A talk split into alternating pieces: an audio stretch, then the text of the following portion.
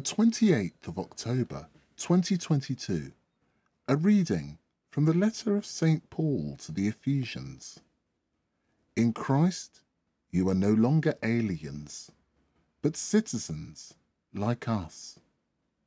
You are no longer aliens or foreign visitors. You are citizens like all the saints and part of God's household. You are part of a building that has the apostles and the prophets for its foundations, and Christ Jesus himself for its main cornerstone. As every structure is aligned on him, all grow into one holy temple in the Lord. And you too, in him, are being built into a house where God lives in the Spirit.